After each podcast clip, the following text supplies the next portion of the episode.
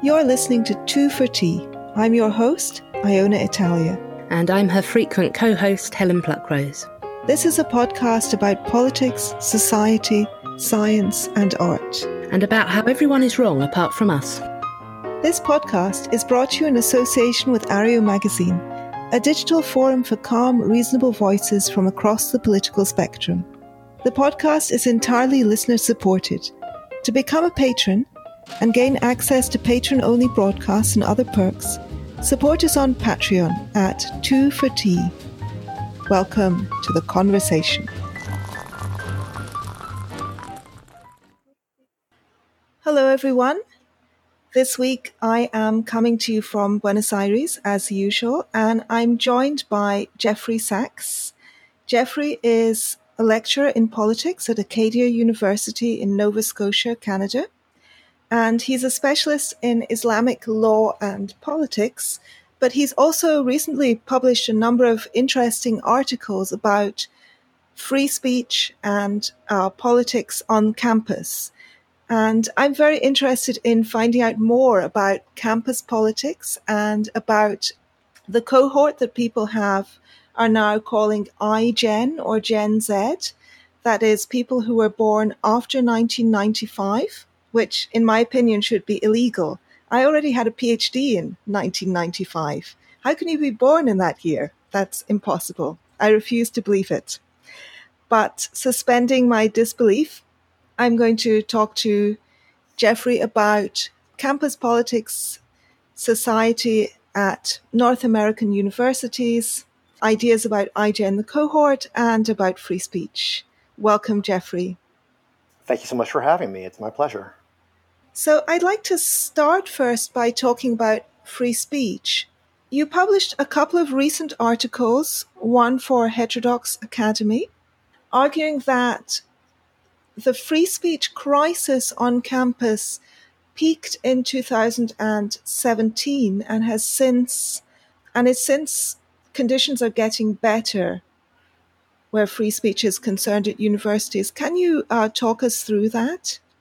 Sure. So the piece I think you're referring to is one that was actually at the Niskanen Center that just came out a mm-hmm. few days ago, and using most of the uh, the measures uh, that we have been getting most of the attention for evidence of a free speech crisis, we see this remarkable uh, improvement across multiple indicators sometime in, in the last 12 months, in particular, I suppose, in the last um, 14 months.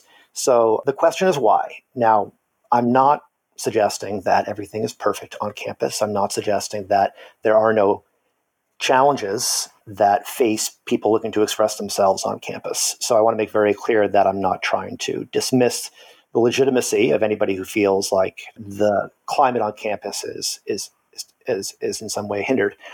But there is real improvement. So, what does that improvement look like? Well, a lot of the media attention is focused on uh, deplatforming attempts. There were about 43 recorded deplatforming attempts in US schools in 2016. That number dropped slightly to the high 30s in uh, 2017. Last year, there were nine deplatforming attempts. Now, I'm sure that that number nine, this is this is as recorded by the by FIRE, the Foundation for Individual Rights in Education. Uh, those nine recorded deplatforming attempts that, that FIRE has, I'm sure that that undercounts the full number. There are still a couple cases I can think of offhand that FIRE does not yet have on its disinvitation data set. But I think anybody who's paying attention to this issue, following the news, looking to see what gets circulated on social media, should be able to agree that there was a sharp reduction in the number of deplatforming attempts in 2018. So that's that's one major piece of good news. Jeffrey, can I just get you to define what you consider to be de- deplatforming? Sure. I mean, I think we understand it in the same way, but there do seem to be some misconceptions around this term. Some people seem to feel that we're just describing protests against a speaker well, so the term that Fire uses actually is, is a disinvitation attempt, which is a slightly more capacious ter- term than deplatforming. Uh, a disinvitation attempt, according to FIRE's criteria, is an attempt on the part of a segment of the campus community to block or prevent a speaker from speaking. And typically, what they're interested in is people who are outside guests invited to campus by, um, let's say, campus Republicans or a pro-Israeli group, and this speaker is is blocked maybe by a protest, maybe by someone pulling a fire alarm, or it could be something as uh, as uh, something like, say, a petition circulated ahead of time calling on the administration or the organizers of the events to rescind the invitation. So FIRE's definition of disinvitation encompasses a lot of different types of activities. There is this other subset, a narrower subset of, I think, of deplatformings. And this is a much more confrontational or aggressive tactic where during a talk, somebody in the audience tries to disrupt the event and hinder someone from speaking. So, uh, a very uh, you know well-known example is when Charlie Murray, uh, the uh, the political scientist, uh, attempted uh, to speak at Middlebury College um, two years ago or a year and a half ago. He was deplatformed by members of the audience because they shouted, they they they screamed, they in fact attacked him and the woman who the presser who had invited him um, to talk on campus. So that's a very well known example of deplatforming attempt and a very extreme one. And, and I think the good mm-hmm. news is mm-hmm. that, that those kinds of extreme deplatforming or disinvitation tactics have been on the wane. This past year in 2018, they fell to new lows. And there's all different kinds of reasons for that. There's all different kinds of hypotheses that I that I'm, I'm trying to, to parse out in, in my research right now but uh, the trend is is certainly positive insofar as we're seeing far fewer of these violent confrontational tactics used on campus. That's that's fantastic. I mean, I think we all watched. Well, I watched with horror a lot of footage of deplatformings. I think about a year and a half ago, I got slightly sucked down the rabbit hole of anti SJW porn, and uh, these were speakers that I don't, you know, whose views I largely don't agree with and in some cases find quite personally unsympathetic as far as I can, you know, tell. I don't know them as people. I'm judging them on their political views. But Jordan Peterson being drowned out by noisemakers and the same thing I think happened right. to Christina Hoff Sommers. People were blowing noisemakers and shouting chants really loudly right in front of her. And of course, the Ben Shapiro events. And this also happened to um, my friend and, and captain, Helen Pluckrose. So I um, I declare some interest here. They had a fire alarm was set off, and also somebody threw a nappy, or as you Americans would call a diaper, you Americo Canadians, full of um, feces at her, which luckily missed. And these are terrible. These are terrible events. I, I I'm certainly not the kind of person who would ever excuse these events um, and, or these tactics. And it's very different from just protesting. I mean, I also protested as speaker back when I was a faculty member myself. Charlton Heston was invited to speak at our college uh, in his capacity as a hmm. representative of the NRA. And we staged a huge protest. So a large group of us went to his talk, and we greatly outnumbered the audience from the Student Conservative Association who had invited him. And in fact, they all sat at the very back row, the conservatives. Um, and so we completely dominated the auditorium, and we were all dressed in mourning with black crepe armbands. And we had, uh, we were holding lighted candles, and we were, we had a um, candlelit vigil for victims of gun violence afterwards. Um, but nobody actually disrupted his speech. You know, he made his speech and I remember some of the conservative students were applauding some of the things he was saying, and we were all looking sickened and rolling our eyes and things. Um, but it was a, you know, it was a very large protest and very in your face. And I think I would have felt quite intimidated. In retrospect, I'm not even so certain I feel happy about having taken part in that because we so heavily outnumbered the people who were there to support him. And I wonder, you know, whether that felt intimidating for them. Well, I, I think uh, I, I would be hard pressed to say that you did anything wrong in that instance. Nobody, nobody should have the right to block or prevent an invited speaker from speaking. But by the same token, no speaker has the right to an audience of his or her choice. And in this instance, Charlton Heston encountered in the audience an overwhelmingly hostile audience.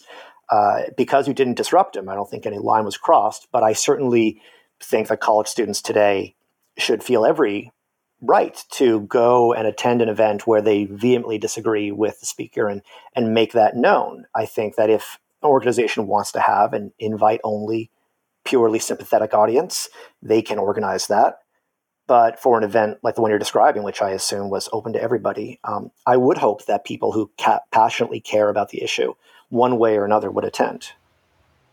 Um, I'm sorry if I'm derailing your statistics, and I do want to go back to that but I have to sort of say things while I remember them because that's the kind of brain I have. Um, but I was you, I, I was just wondering. Sorry, um, uh, when you said that they should be allowed to have an invite-only event. So um, I know that. Um, uh, oh, Haider Zaki and his group, the Right to Debate. I don't know if you've heard of them. I don't think so. So they spell it right and then to a, a letter to debate. It's a UK based organization, student organization, which Haider was the head of the organization. And then after he graduated, he went to work for Quilliam, Maajid mm-hmm. Nawaz's um, group. And uh, he's left Quilliam. I'm not sure what Haider is doing now. And I'd actually like to have him on the podcast because I think he's a wonderful and very inspiring speaker. But Haider's argument was that no speaker should be allowed to have an invitation only audience. And his concern specifically was with, in that case, was with Islamic uh, organized societies at UK universities inviting speakers who had very extreme views, very extremely conservative traditional Islamic views not necessarily in any way directly promoting violence, but certainly very strongly homophobic views, views about suitable punishments for apostates, etc. And that these student that these speakers were speaking to a completely tame audience of people from the Islamic society and therefore not being questioned or challenged in any way.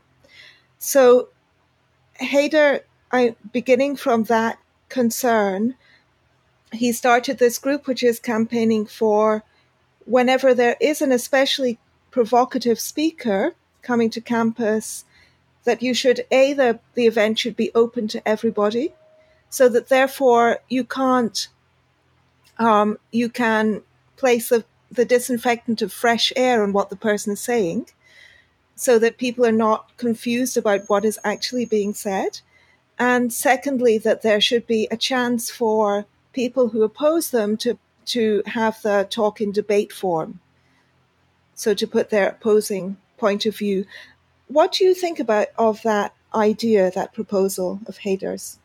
Well, I can't say I support it. I I feel as if uh, I mean the purpose of gathering together and any number of people, um, you know, speech definitely has. We value free speech because it creates opportunities to challenge uh, dogma, to shed new light on old problems, to challenge and to refine our arguments, and, and, and the entire litany of reasons that you know John Stuart Mill gives us in On Liberty for why we should value free speech. And that's all. That's all correct. Um, but as Mill also points out, and as I hope Haidar would also agree, speech is also how we develop bonds of affection. It's how we develop solidarity. It's how we work in certain spaces to foster a shared and common understanding, one that can give us the tactics we need to solve the problems that we care about. I feel as if Haidar's, from what your description is at least, Haidar's emphasis is all on this confrontational and uh, you know truth finding role of speech, and not at all on this solidarity building function of speech, even though I think in our everyday lives we all acknowledge both are very valuable. Mm, mm. Yeah, I'm not sure it's even truth finding. In Haidar's case, it's just preventing a, uh, an echo chamber, I think, is his concern. Do you? I, I guess I, I would want to ask Haidar mm. whether he would be comfortable with people attending I don't know the the meetings of the of of the Quilliam Society, whether he would be whether he would approve, uh, you know, some a very conservative, very orthodox Muslim who disagrees with him attending the functions of his own organization and whether he feels his organization can carry out its its responsibilities effectively if any gathering of two or more members is also a space for his opponents to come, gather as well and to challenge. And I, I wonder what he would say to that. But obviously, I, mm, I can't ask mm. him. That's an interesting. Um, I I mean, I'm I'm going to just answer since he's not here. I don't know what he would answer. I think it's. I I I mean, I wonder how analogous those two situations are the invited speaker coming to campus and the regular meetings of an organization. Right. Because uh, well, I, he wasn't suggesting someone must always be present when the Islamic Society are having their meetings or any society. I mean, he began from his concern began with this, but he applies it across the board. It's only in the case of invited speakers that he wanted this to be a possibility. Well, I, I think maybe this speaks to a larger difficulty I have with a lot of the ways we think about uh, campus, about the university community as a special kind of community. Um, a lot of the ways that people think about the university's function, this is something that's present in Haidt and for Lukianoff and, and in their work. It's present for Conor Friedersdorf's writings on this topic. We think of the campus community as purely a space of learning, of of, um, of education, of experiencing new ideas, and of challenging old thoughts. And so the campus is, I think, turned into uh, a public square. We think about the university as being a place mm, uh, mm. analogous to the town square, the town commons. And I don't think any educator would deny that that function is one of the functions the university is there to fulfill. Um, at the same time, the university ought to serve other functions as well. One of those functions ought to be as a space for people to form certain identities and to try out different uh, experiences or, or habits, um, to practice different kinds of acts. Um, and I, I, think one of the ways that we do that is we we form certain uh, you know um, certain subsidiary organizations, the college Republicans or the college Democrats or what mm-hmm. have you, mm. and those certain subsidiary subsidiary organizations want to uh, work out within their own uh, group and using their own kind of uh, following their own norms uh, to try out certain kinds of speakers, certain kinds of ideas. And I think that what Haidar is asking for is to dissolve those subsidiary organizations within the university into the broader mix of campus life, such that anybody could attend, anybody could confront, and I think um, that only, that would only do when they have only when they have invited speakers, but but yes, partially at least.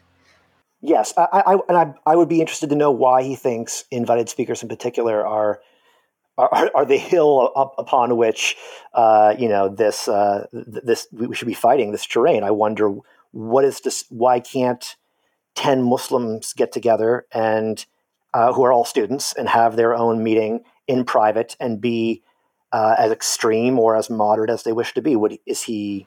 I mean, uh, oh no, he's this is all getting very that. hypothetical now. Yes, yes. Yeah. Uh, um, no, I, I know that this is specifically about the speakers. Yes, and this could, of course, apply to any group. So I only know the details for the Islamic Society because that was the issue that that Haidar brought to light, and because I used to also be quite quite involved in Quilliam, so I know this this particular issue quite well. But it would it would apply across the board. But it's not the the internal meetings. It's only when there is a lecture um, right. by an invited speaker. And I think that uh, these are preachers basically who are being invited. Mm-hmm. And so I think that is the that is the issue. Of course, I belong to a religion where we do not actually allow non non members to to enter our places of worship at all. So in theory, people could, we don't usually have sermons actually, but in theory, people could be preaching absolutely anything inside there. Right. I think I don't really agree with that. I would be okay with um, being opened up to the public.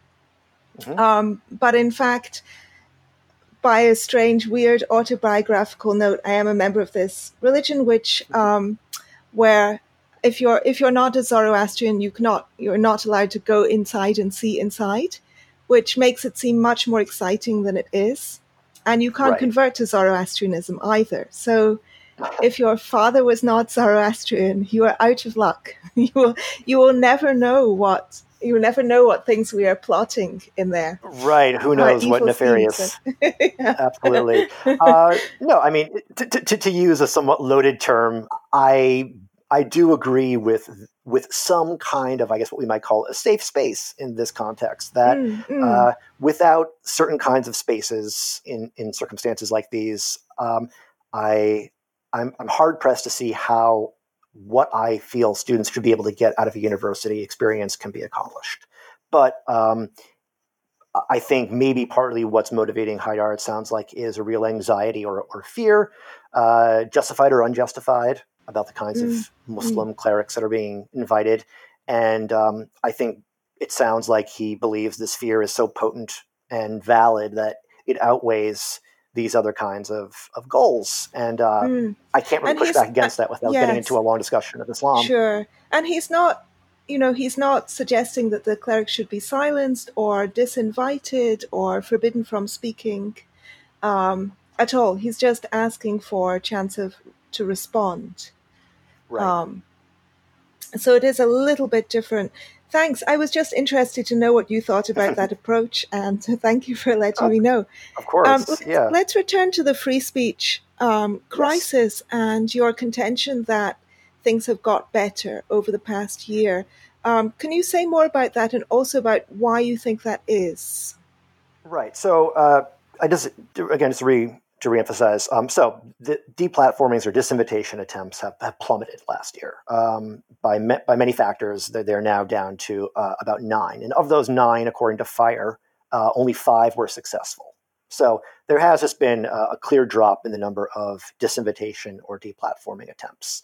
Um, other indicators that are very positive: the number of U.S. faculty, uh, deans, adjuncts, professors who have been terminated for constitutionally protected uh, political speech also dropped dramatically last year. There were 28 uh, faculty that I've been able to identify who were terminated for their speech last year, their political speech last year. Or sorry, excuse me, in um, in 2017. In mm-hmm. 2018, that number fell to just eight. Um, uh, the number of wait, oh, oh, yeah, sorry, uh, sorry, I got confused from. Don't worry, go on. In 2018, that uh, fell to eight. That's right. And then uh, also the number of uh, well, FIRE surveys a sample of universities to assess how restrictive their speech codes are. And uh, within that sample, they found that the number of universities with the quote red light or most restrictive speech codes uh, fell to just 28% of universities. Now, that is still a substantial number, but it it is a continuation of a decline begun in 2009 when 72%, I believe, of universities had the most restrictive level of speech code. So we've seen this dramatic drop that's actually accelerating uh, among universities where they're getting rid of their speech codes or uh, substantially reducing the kinds of, of restrictions they place on, on student and faculty speech. So, in all these different ways, in all these different statistics, I think we have really we're really seeing evidence of a real corner being turned in about the last year. And why do you why do you think that is? Uh, well, first of all, do you well, think it's not a little a little soon to say that the corner has been turned? I, I don't disagree. I, I do mm, I do mm. state that uh, in, in in my writings that one year does not a trend make. So it is quite possible there'll be this reversal. Um, but I'm skeptical for for a couple different reasons. Um, now, first of all, for instance, the reduction in the number of speech codes that is a process that has been going on uninterrupted for over a decade now. Uh, it is possible that that will reverse itself next year, and we'll see more speech codes and more restrictive ones being put in place. But that reduction in most restrictive ones has been going on for 10 years. So I think it's safe to say that is a real trend. That's um, great. And then it is great. Absolutely, it is great. Uh, and then the other trends, like the deplatforming trend and or the reduction in deplatformings and the reduction in, in federal terminations, um, I think uh, while it is just based on this this real improvement in last in one year, the evidence I've I'm looking at suggests that a lot of those problems were themselves blips and were the function of an incredibly polarized atmosphere in the US in 2016 and 17 surrounding uh, larger issues in U.S. politics, specifically. Yeah, you're not kidding. campaign and the yeah, yeah. So uh, now, so I guess the argument that, that I advance is that far from being the product of a generational trend or pathology among young people where they've turned their backs on free speech. Um, I identify the cause of these problems as largely being the same problems that we see off campus. That, um, that to a large extent, this kind of very polarized moment in American politics is due to this incredible anxiety and anger or joy surrounding the election of and the campaign of Donald Trump. Um, without taking a stance on the Trump administration, I think we can all agree that there was this enormous anxiety for many people. Mm. And when you actually speak to the participants in these um, you know, deplatforming events, like the one at Middlebury, for instance, they specifically explain why they did what they did as being due to the change in campus climate after Trump launched his campaign. Whether that is a, a justification or a valid explanation um, is beside the point, but it's it seems to, there seems to be a strong link between that larger political issue, which is very localizable within this basically uh, you know two two year period, and this real uh, explosion of free speech issues in 2016 and 17. I think that that is a um, you're highlighting here a mistake that I feel a lot of people, a lot of sort of centrist thinkers who I follow make, which is that they talk a great deal about how the excesses of the social justice left are driving people rightwards. And I think mm. that's true. I mean, I don't think it's a full explanation, of course, but I think that it's a little nudge that will send people who are already heading in that direction, probably make them more likely to go in that direction. But equally, the the election of Trump, which uh, I'm going to take a stance on, which I think was an absolute and unmitigated disaster. And I agree with Sam Harris on this. I think that if given the choice between Trump and any member of the American public chosen completely at random by picking a name out of a hat, I would vote for the second option. Not that I had a vote in the well, US election, but there, there's some pretty awful people out there, but you know there might be something to that that lottery method there. I'll take my chances. yeah, uh, you know it could go wrong, but I would take my chances on that. So I think that that election really polarized people on the left, and I saw that on among my friends, um, my Facebook friends, almost all of whom are left leaning people. I would say 95% of my real life friends are strongly and consistently left leaning. And mm-hmm. really, the rhetoric after Trump's election became so extreme that, uh, and you know, people just there was a there was a level of kind of hysteria and unhelpful, extreme, extreme rhetoric that I think was ju- was absolutely a response to Trump's election. The Trump's election also nudged people to more to greater extremes on the left. So it's like a ping pong ball. And the kind of Dave Rubins of the world who concentrate only on one side of it. Oh, it's these crazy blue-haired leftists on campus who are driving people right. It's it's also crazy blue rinse right people who are driving people left. Well, I certainly would agree that the causes of the leftward shift among young people, this acceleration of, of commitments to um, you know social justice positions, that's a separate issue. That that's a question of that is a generational trend for certain. We can talk about that in a second. Mm, mm. But the adoption of specific confrontational tactics like deplatforming. Yes. Um, and that I think is something that we can locate as having its origins much more specifically in the anxiety of 2016 and 17. So I think the there are certainly there were larger environmental factors that are are are shaping the way Generation Z or iGen or whatever you want to call it, young people are thinking.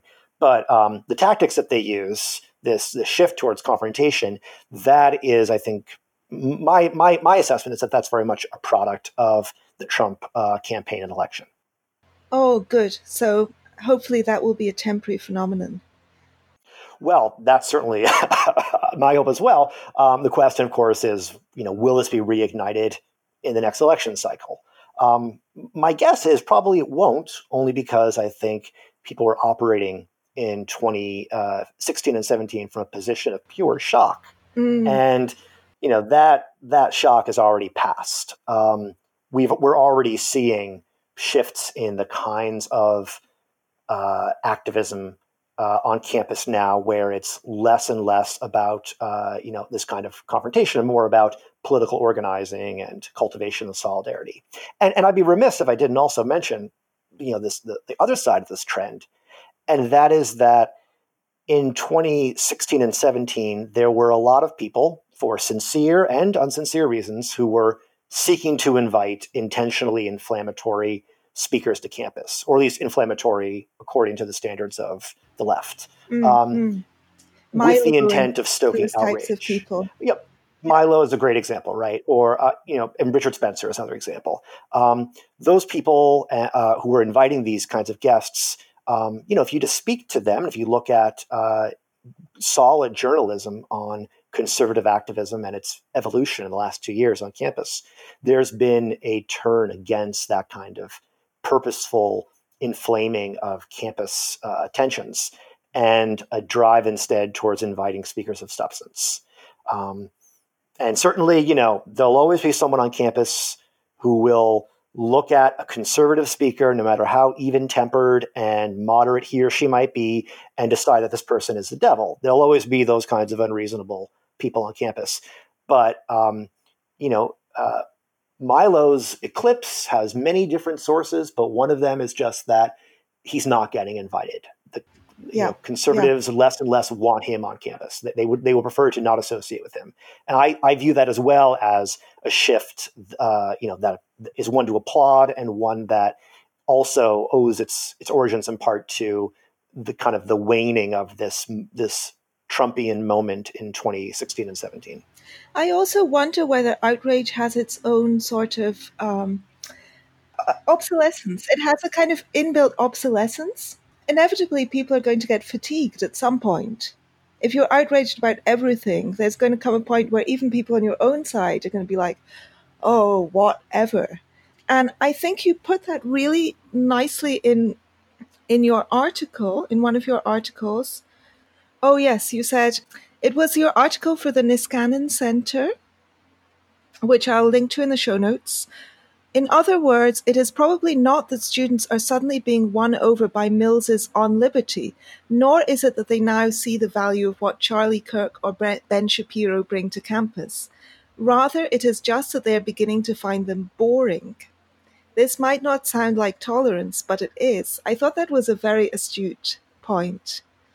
Yeah, I think uh, I don't. I, I, think you know as much as I might like to believe that um, students are you know this so much more committed to uh, free speech now and and they were not uh, you know six months or a year ago. I don't believe that that kind of very you know kind of sharp shift is, is really what's going on here.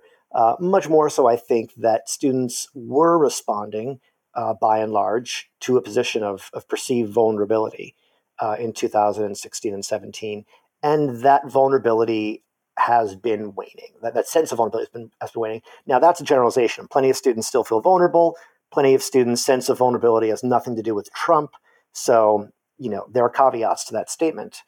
But uh, I think increasingly people are looking at Ben Shapiro when he comes to campus and and greeting him with a yawn. Mm-hmm. And you know, I, I, have I've I've managed, I think, to track down more you know reporting campus reporting on basically every single appearance by Ben Shapiro or Charlie Kirk or Candace Owens on a university or college campus in 2018.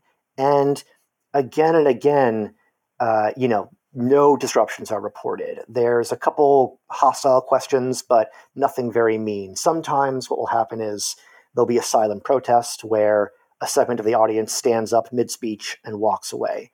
But uh, that sense of deep anxiety that we used to see, well, now now instead these people are being greeted with more or less a shrug.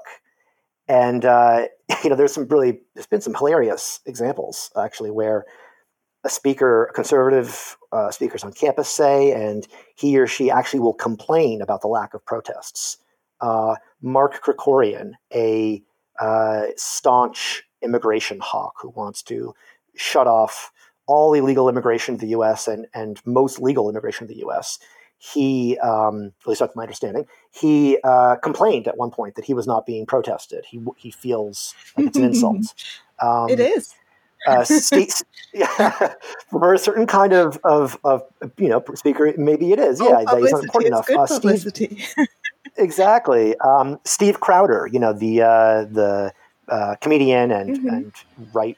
I'm not sure how to identify his politics. I think he's on the right, um, but he uh, was scheduled to give a speak at I believe the University of Illinois, and it was canceled. He immediately took to Twitter to explain that he was deplatformed by a hostile administration. In reality, it was an issue that he caused by ha- by the way he was setting up his stage, the lighting and stuff. And it was this, uh, but there's so much cachet, I think, with being deplatformed for for a certain kind of speaker that uh, they're responding to the improvements of 2018 with with disappointment, which I think is is almost hilarious. Oh, I love it. That makes me so happy because I think that's one of the things that most annoyed me about the deplatforming is that it's led to the glamorization of some people who, from my point of view, you are uh, you are so beautifully um, careful and um, uh, neutral and um, objective, and I'm not going to be. I'm going to just pin my colors to the mast. That you know, I think these people are boring, old-fashioned traditionalists, and it has given them a kind of street cred that I I find very disappointing and annoying. So I'm very glad if that is not happening as much.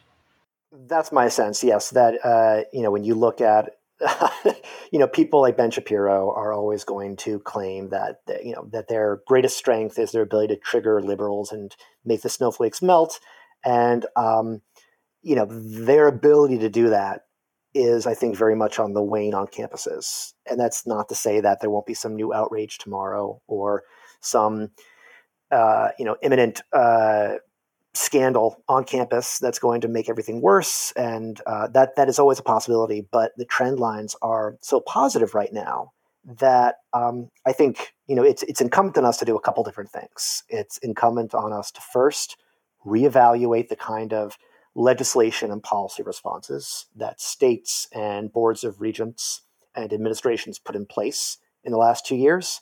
Uh, whether or not these new laws, for instance, that have been developed by a couple different states uh, to attempt to regulate protests or discipline students, whether those are well thought out. And then uh, the other thing I think it's that is incumbent on us to, to think about is whether or not the kinds of generational trends that Haidt and Lukianoff or uh, Manning and uh, and Campbell point to, whether those can really explain student behavior the way I think they they believe it does. So I'd like to um, move on a little bit to Manning and Campbell's views on victimhood culture. Mm-hmm. So um, for listeners, Manning and Campbell were guests on this podcast. So if you look back in the in the past episodes, you'll find that we did an episode with them on victimhood culture.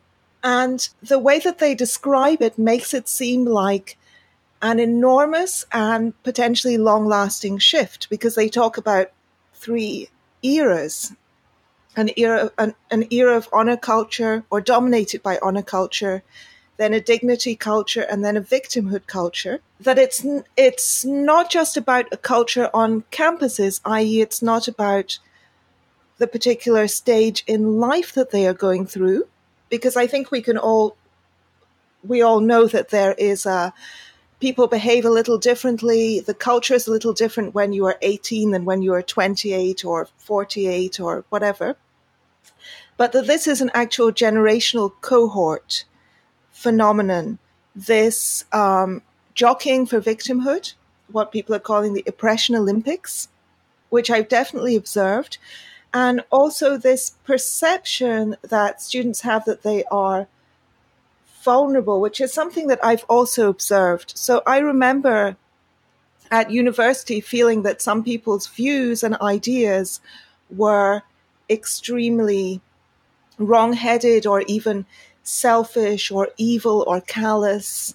And I was quite extreme in my political views as a student. But I didn't feel that the expression of those ideas made me vulnerable.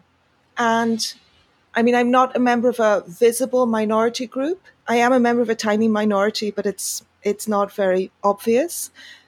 But I, I don't remember students from racial minorities, for example, visible race, racial minorities, or um, gay students expressing themselves in terms of vulnerability. And hmm. I I remember it being it was we were sort of angry and pissed off and self righteous and screechy and all those kinds of things that students are accused of being. And I think we have to, we need to cut students some slack in that sense.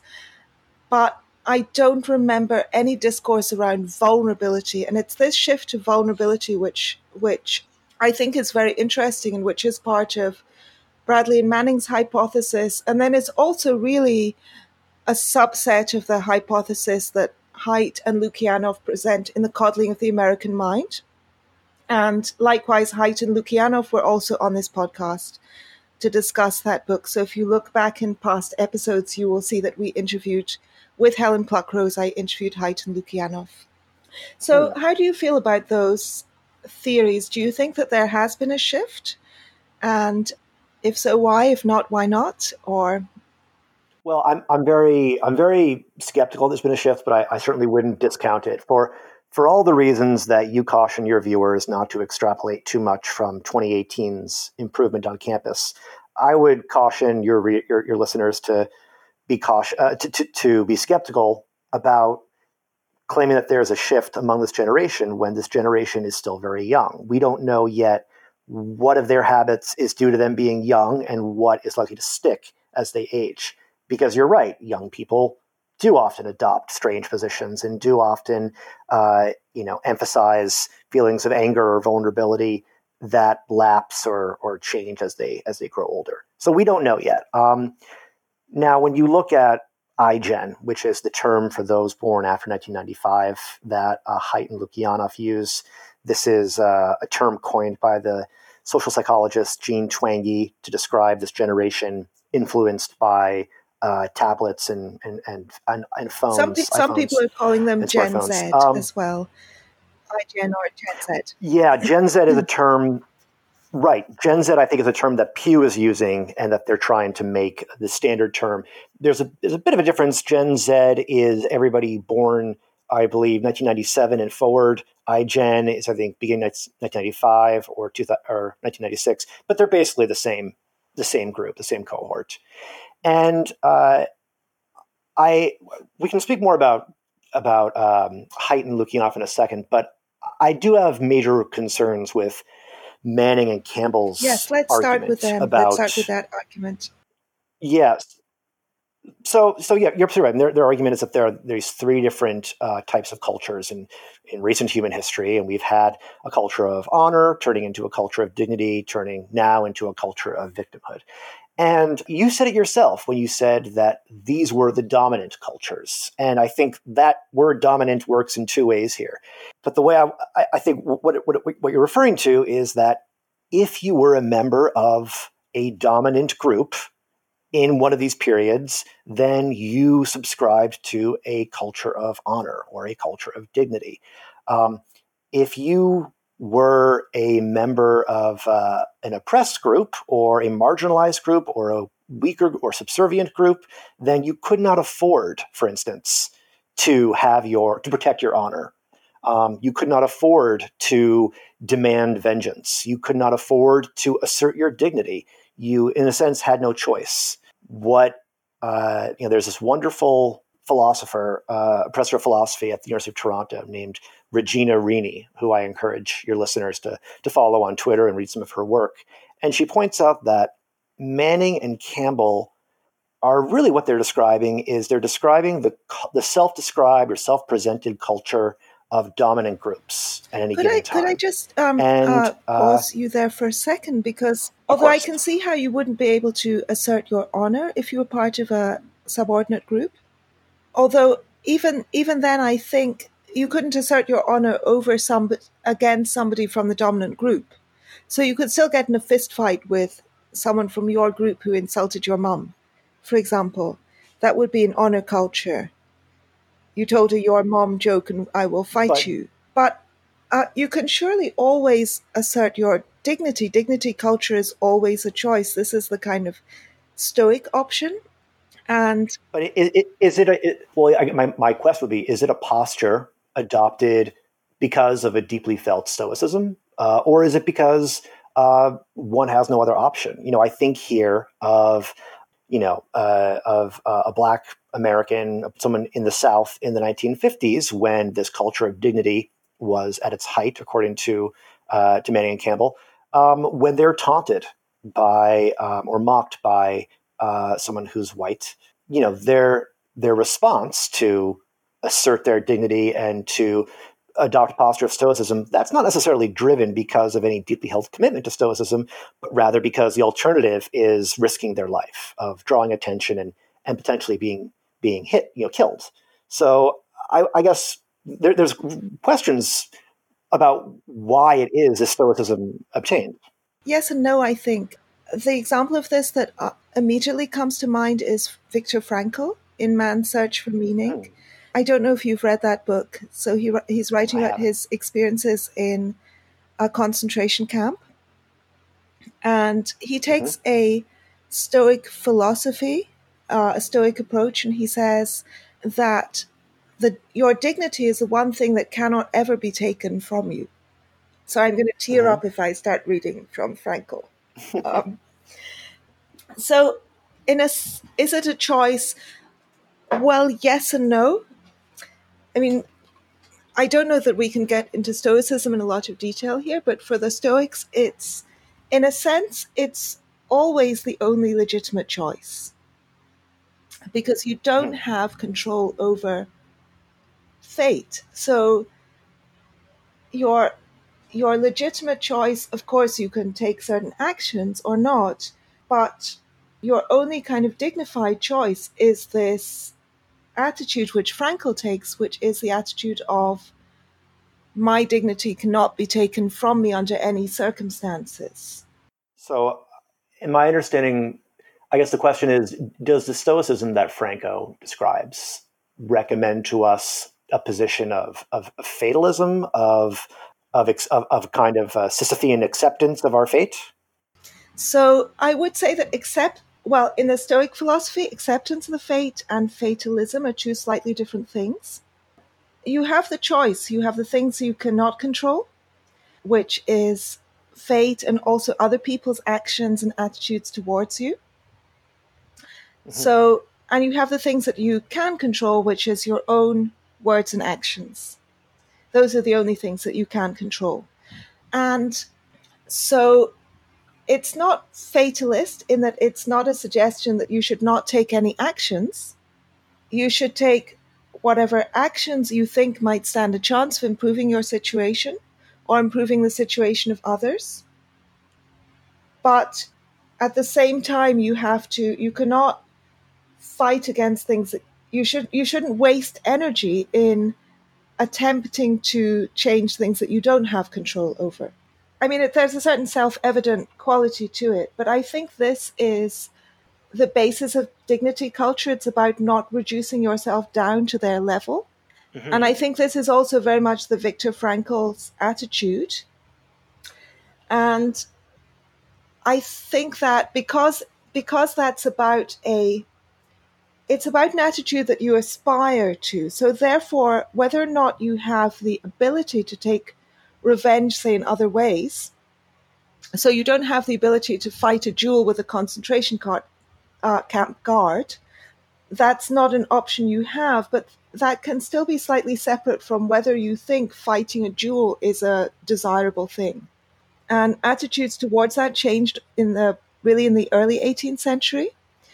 And they changed among people for, for whom it slowly, but they changed among people for whom it was a possibility. So the ideal, the ideal changed rather than just the possibilities that were open to people. The way in which it was viewed changed. I mean, thinking about this, you know, uh, put on like a political science cap, I would look at the decline of dueling in Europe, and this is just speculation, but I would look at the decline of dueling in Europe or North America not as due to a shift in culture, but rather as a shift in state capacity. As states grow stronger and seek to monopolize you know, violence, legitimate violence, they pass laws that uh, criminalize duels and substitute them with uh, with you know judicial processes. The culture, I'm sure, shifts as well, but it, it's driven by a recognition by the state that uh, this kind of social practice is is harmful for the state's objectives.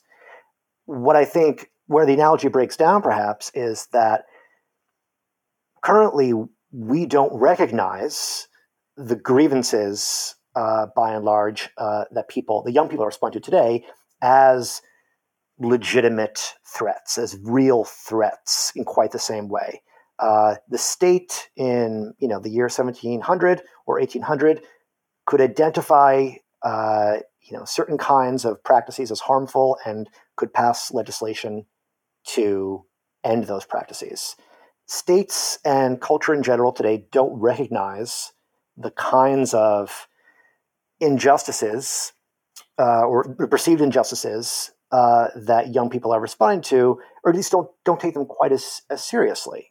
I think the classic example that Campbell and Manning point to is microaggressions, right? So they largely dismiss the validity of microaggressions as a concept. They think that, uh, and this, and, and I know Haidt agrees with this, that microaggressions um, uh, don't merit the kind of um, response and and don't uh, are not properly understood as uh, should be understood as problems the way that young people today often feel they do.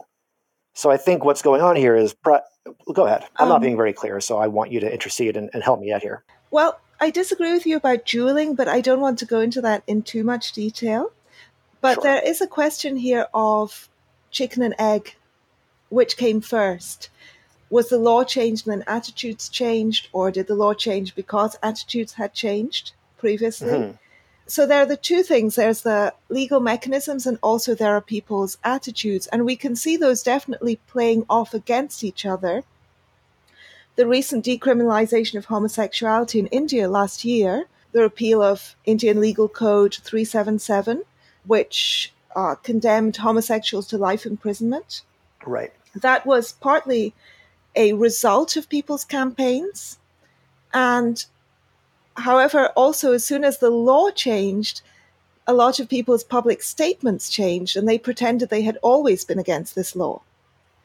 Uh, including people who had been up, you know, upholding that law as something that should be preserved in the Indian constitution uh, until the very moment at which it was repealed. Right. So you know, when the law changed, public opinion was seen to have changed, and they didn't want to be sort of trapped on the wrong side of history. Right. So we can see a certain kind of hypocrisy happening. Uh, I would say, I guess, a kind of beneficial hypocrisy in a way. Mm-hmm. Because Absolutely. I don't, I mean, in some sense, I don't mind them pretending that they always felt that way. I think that that will that is in itself something that is going to continue to nudge people in the direction of a more liberal attitude. But, but you know, of course, many, many homopho- homophobia remains very, very prevalent in Indian society. So there's also social attitudes lag behind legislation. Mm-hmm. So both things happen, and it's really hard to unpick which caused what. And in the case of microaggressions, I think that I, for me, the problem with microaggressions is that the larger the larger things that they are intended to illustrate are definitely concerns, but the actual microaggressions themselves seem so counterproductive, petty, and I think traditionally microaggressions are even categorized in a way that takes intention out of the equation. So you can commit a microaggression without even meaning to. Right. And that seems so likely to make people extraordinarily self conscious in ways that I think are very unhelpful. To have us focused on differences between each other, like racial differences, in a way that I also think is really unhelpful. Mm-hmm.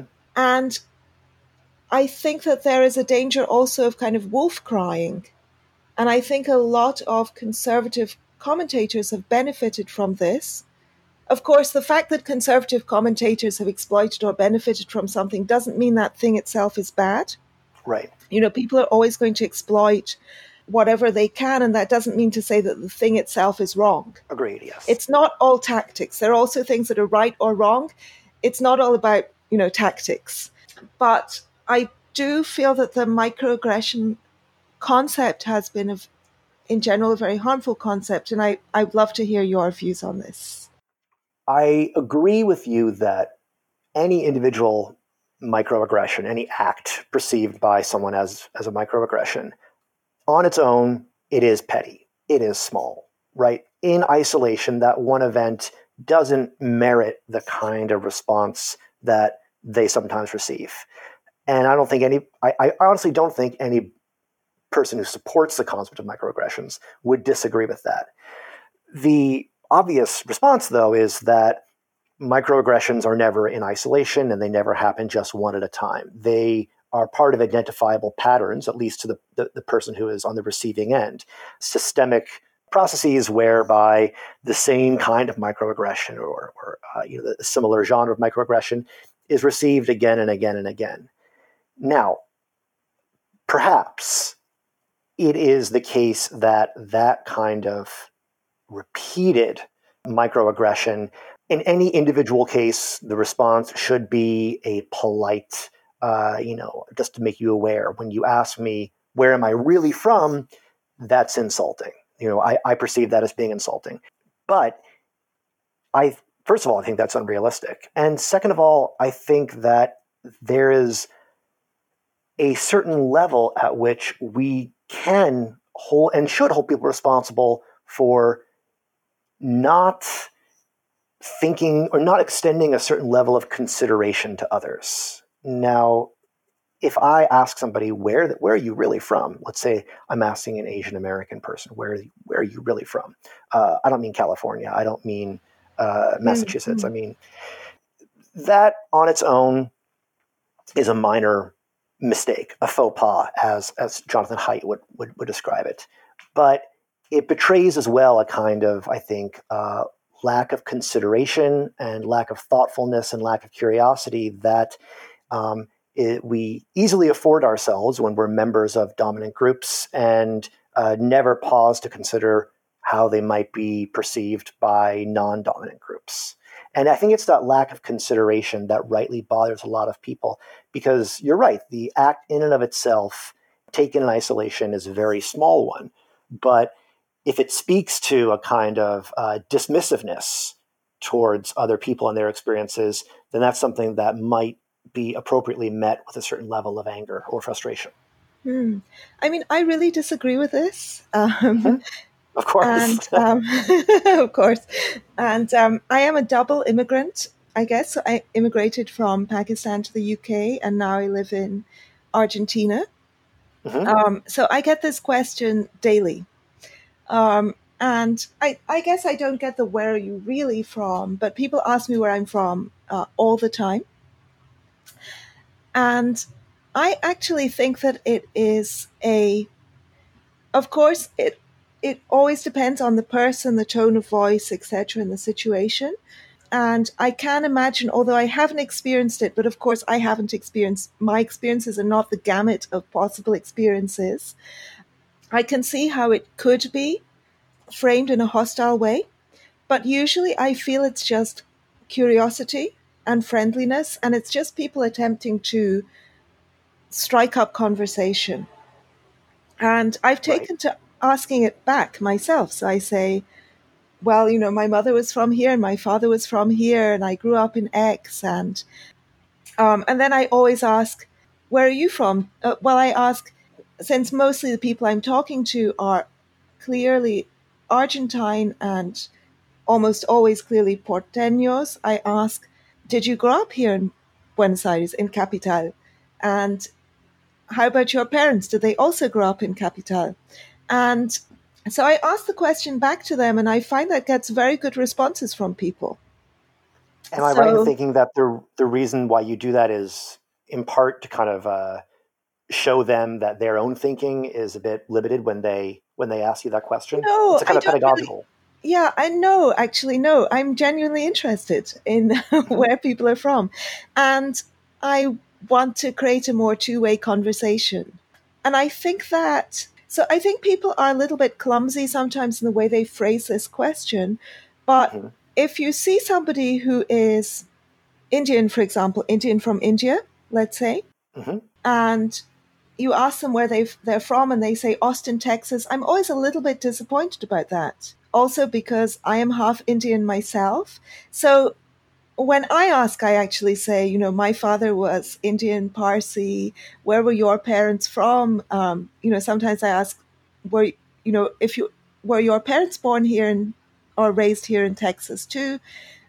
And so there are there are better and worse ways of framing the question. But I also I'm quite disappointed when my question is really about the person's family background on a longer scale over more than one generation?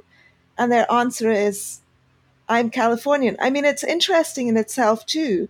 And I don't think they're any less Californian for having that history as well. I just think that it's it's interesting to know people's history and backgrounds, I guess. I, I agree. Of course, you know, th- it's it's wonderful to know people's backgrounds and, and ask them questions uh, to, to, to identify where they're from. I do think that for many people, when they ask that question, especially when they follow it up with the dreaded "No, where are you really from?" w- what they're signaling, I think, I, I think you know it's, it's, pretty clear is they're signaling uh, that the person they're talking to doesn't really belong with with the person with the asker's image of what mm. their hmm. country, their community looks like. Maybe, right? They're, maybe they're signaling, well, you're not really Argentine, you're not really English, you're not really American. They're they're, they're asserting that because of your race or your accent or your religion, you're not really a member of my community. Maybe, although although when I tell them I'm an Ameri- uh, um, American, uh, when I tell them I'm an Argentine citizen, then uh, their response is always, "Ooh, how how nice! Yes, you are one of us." Mm-hmm. You know, even though their previous wonderful. question is yes. So I think that I feel like having had this question a lot and and often in quite clumsy ways. And I occasionally I'm in a really bad mood and I don't feel like answering and I just tell them it's complicated and give them a kind mm-hmm. of dirty look, you know, because one can't always be friendly and accommodating. Mm-hmm. But usually I try to answer in a way that gives people the benefit of the doubt. And I find that when I do that, people's intentions are, well, either their intentions were never hostile to begin with, or this approach is disarming enough that the hostility can be usually diffused. Of course, I'm sure there are some complete assholes who out there. I don't I don't want to deny that in any way, but I feel that the microaggressions concept makes people paranoid. It makes you overestimate the number of assholes and it prevents you from giving people the benefit of the doubt. And I think the benefit of the doubt is very important and may even change some people's bad attitudes, may actually even get some people on side. Well, I, I think my response is that either way, your solution or my solution, uh, mm. what we're what we're asking for is someone to change their behavior and their response, right? Mm. Um, mm. What you're yeah. essentially asking for, what, what you're what you're asking for is, I think, what we can make pejoratively call the, uh, the, the, the suck it up kind of response, or just you know uh, the, the, deal with it. It's a small thing. It's petty. Maybe yeah. it hurt your feelings momentarily, but get over it. Be an adult. Stop being well, a victim. Well, I, I um, prefer I prefer to see it as a stoic approach so you can only control your own behavior. So you change your own behavior. And I mean, that certainly I, confers upon it a respectability. of course, I think that um, we should also we should also discourage people from asking where are you really from, and I think I don't think we should discourage people's curiosity, but I think we should suggest okay, if you you are interested in this, there's a much nicer way of asking you know, a much friendlier way of asking. And why not volunteer some information about yourself, your background, your parents as well? Make it a two way well, conversation, not an interrogation. Uh, I think you agree more with the purveyors of the microaggression idea than than maybe maybe you know because Jeffrey, I take that as a microaggression. I don't think that. I mean, well, this conversation's over. I, failed. Um, you are um, cancelled, as no, the young people. I, I, I mean, you, you you said yourself that we should perhaps discourage the follow up, but know mm-hmm. where are you yeah. really from? Even if that question is asked with no ill intent, it's I think displays a kind of stubborn belief that this person doesn't really belong. Um, so I, I, think we agree that there are certain kinds of questions that even if there's no intent attached to them, and even if this person is maybe asking this question for the first time uh, in their life, it can st- it's still something that we should care about and that maybe we should discourage maybe not through publicly shaming them on the internet obviously i hate that kind of thing but we should nevertheless say hey look you should know that question raises my ire for for this reason and uh, it's the kind of thing that in the future you need to avoid or you should avoid w- would you object to that kind of response no i mean i don't no because that i think that would be a very um, fair and sort of mild response, actually, to say, this makes me annoyed for these reasons. Um, I think that's that's an okay response in my book. It's maybe something more severe, or maybe uh, when someone deploys it. Yeah, when it's hair really trigger, kind of or also when it's you. really catastrophized. I feel as though. Mm-hmm. So I do have the. I do have. There is a problem of perception and this may get us into the kind of territory of standpoint epistemology. Right. On the one hand, I'm certain that racism exists, and I also think that I'm rarely a of I'm rarely a victim of this. In fact, I can't think of any time when I think that I have been treated in a way that I definitely would ascribe to racism. Mm-hmm. But there are some borderline examples, um, and I certainly had better treatment in i mean i certainly felt more at home in india when i once i got rather tanned and i looked more indian but i don't know that i would say that beforehand people were being racist so i don't feel i've ever been a victim of racism but that doesn't mean to say that racists don't exist and i have actually once or twice witnessed people being very racist and heard people saying racist things but i think also i don't I I probably encounter it less than less than the norm. So my bias, right? I was, I was my bias is to underestimate, but I mm-hmm. also I'm I'm sure some people also have a really strong bias to overestimate, and I think that that's something that I saw happening during the Covington Catholic thing, that a lot of people mm-hmm. were so that that event was quite complicated. Um, that school does not sound like a wonderful institution, I have to say. Um, I've been reading up some of the stories about things that have happened at the school. I also, you know, I, I also have a little bit of a visceral response to people wearing MAGA caps. Actually, I think I've never seen anybody wear a MAGA cap in real life, but I haven't spent that much time in the States. Oh boy, I've seen so many. I, ha- Oh, I mean, I mean, here in Canada, students will wear it, and people in the community will wear it to, to kind of assert right, something. Right. It's uh, it, it makes zero sense, but then having a Confederate flag on a truck in Canada makes um, no sense, and plenty oh, of people right, have that as yeah. well. I mean, I kind of ignore both those things, um, but I think I have a certain slight visceral response to it. But I also people were projecting so many of their own experiences onto the face of the young man, the guy who was, you know, uh, standing mm. there whilst the Native American guy was drumming. And just taking that on its own, not looking at any of the other context, um, whether or not the boys behaved badly or whatever, I think they kind of behaved like pillocks, actually, I have to say. Mm-hmm. They behaved like kind of really annoying schoolboys. That was my general feeling. But it was just fascinating to see how much people read mm-hmm. into that facial expression. And it was just it was partly the camera angle. So I don't agree that it's a normal thing to do to stand smiling um, like that. I would have I I feel like I would have moved out of the way, but I don't want to read too much into that. But when I saw it from another camera angle, from further away, um, and from more kind of straight on, it no longer looked like so much of a smirk because the face was more symmetrical and a smirk is kind of asymmetrical. So people saw literally half the face and they said, mm-hmm. I have seen that expression so many times.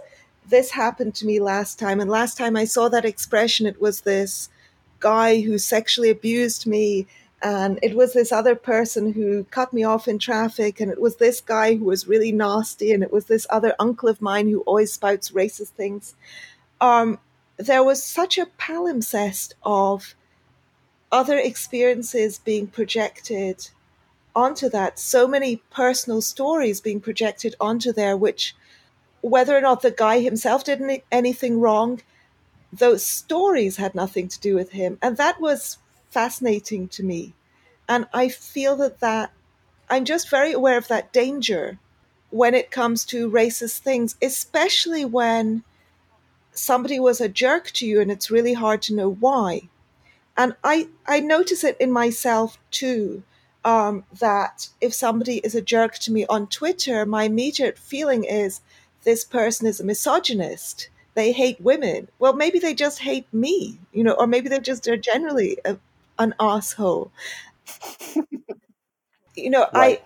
I I I leap to this conclusion to this narrative, and I think that that is, I see that happening a lot, and that concerns me. Right. Oh, I think that that should concern us, right? I think anytime people leap to uh, an assumption like that without, you know, especially I think, you know, this Covington case was concerning uh, for all the reasons that you described, that we don't you know, as more videotape came forward, as better angles and longer shots uh, came forward, uh, my understanding, you know, reading just the same journalism I'm sure you read, that it sounds like this was a much more complicated event, and uh, it is a, it is unfortunate, it is wrong for people to take this smiling white male uh, Christian MAGA supporting individual and projecting upon him every possible negative experience that they've had and then using that as a license to effectively attempt to destroy his life. Um, I mean, that's completely beyond the pale and, and, uh, you know, leftist SJW that I am, I still can see how wrong that is. Um, now, uh, stipulating all that. I mean, that's not a leftist. That's, of course, not an exclusively leftist uh, phenomenon. None of these things no, are. I'm critiquing them on the left right now because I'm talking right. to you, but um, I I also really resist this narrative that oh, it's leftists who are anti-free speech and it's leftists who are kind of exaggerating and are snowflakes and are generalizing. No, that's humans. Mm. That's not leftists. That's a phenomenon you can see happening with left-wing um, kind of uh, incarnations and right-wing incarnations. Right. But I, I think that what this comes down to in this case, and this is again, you know, this is my armchair sociological analysis is that what it comes down to is for a long time and still to a very large extent claims of um, of injury of offense claims of um, you know racial bias you know, they're, they're just not taken as seriously or recognized as often uh, by dominant actors in society as a lot of people feel that they should, right? I'm sure you understand the basic contours of this argument that uh, you know there is this mm-hmm. uh, we can we can have a discussion about whether or not it's a valid belief, but you know there's a, a widespread belief that this kind when people are referencing their experiences and projecting them upon this Covington kid, it's because those experiences never get recognized normally. You know, there's never a videotape when someone smirks at you because you're gay. And there's never a videotape when someone laughs or confronts you or or microaggresses against you because you're black, right? It's these rare instances when there is a videotape and it seems to tell a very clear-cut story, people leap to that. They respond to that. I think at a very human yes. level. It's it's yes, it's scapegoating. It's the it's um I feel like we all need to go back and reread Rene Girard's Violence and the hmm. Sacred. Mm. It's, I mean, sometimes, uh, sometimes the incident in itself is also bad. The person has really done something wrong. But the scapegoating is always quite, quickly becomes quite terrifying because that one person, because we have the video, is carrying so much of our ire. I mean, this is the social media effect, right? I think Yes, and, and yes, we can have a yes. uh, we can talk about that. But I do really want to emphasize, you know, I do think that these things happen, like legitimate problems, legitimate complaints that people have, so rarely go recognized in our culture, and they build up. And I I don't think that's the kind of thing that we can just acknowledge and move past. We need to actually weigh that when we diagnose why these things happen. And there, there's no more clear cut example that leaps to mind at this moment than the fact, this weird tic, for instance, that we have in media right now, at least in English language, North American media, of referring to racist acts as racially charged or racially tinged. Um, when a congressperson makes a racist, a racist statement, we are so enormously sensitive uh, about not calling it racist. Um, and I think that kind of gaslighting infuriates so many people and is an obvious barrier to uh, any kind of social progress that you're right people then target that towards one person who is emblematic of this larger problem rightly or wrongly? Uh, oh yes i agree with you. I think there was a really egregious example of that recently and now my name aphasia is playing up. Um, where yeah, I mean, the statement was very clearly racist, and then it was described as a kind of controversial statement or something. Right. You might be thinking of was it Steve King, the U.S. congressman?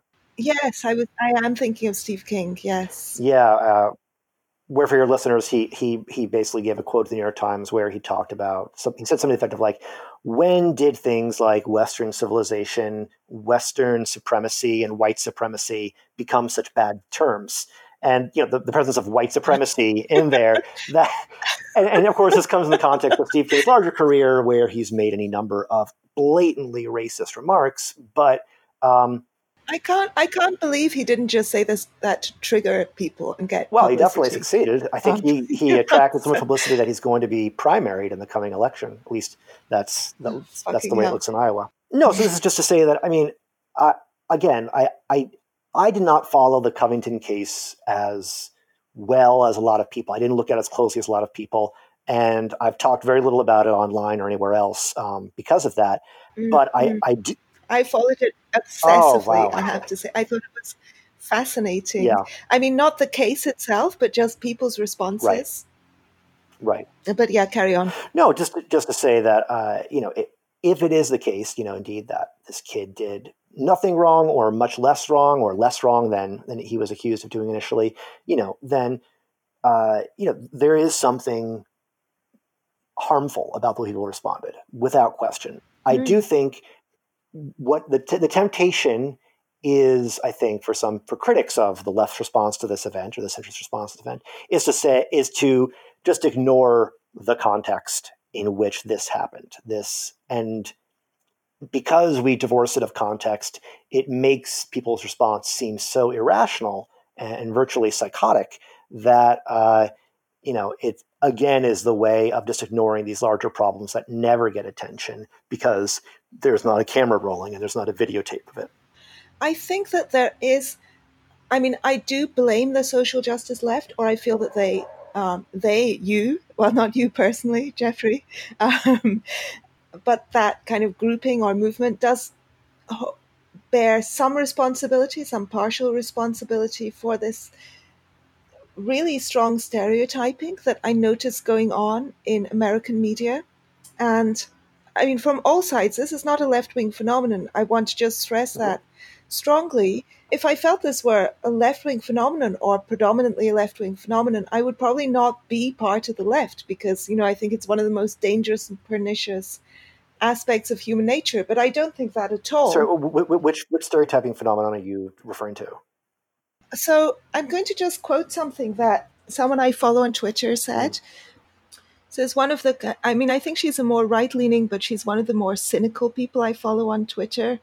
So she has bad things to say about all sides. So I'm going to just paraphrase this person who I follow who's called Antihero Kate, Antihero, and then there's an underscore Kate is her handle. And what she said was, look at this immigrant committing a crime. Look at this white person spewing racism. Look at this um, look at this Muslim person being anti Semitic. Can we stop all of this? Can, can we stop all of this trashy generalizations about groups based on single examples of bad behavior? Mm-hmm.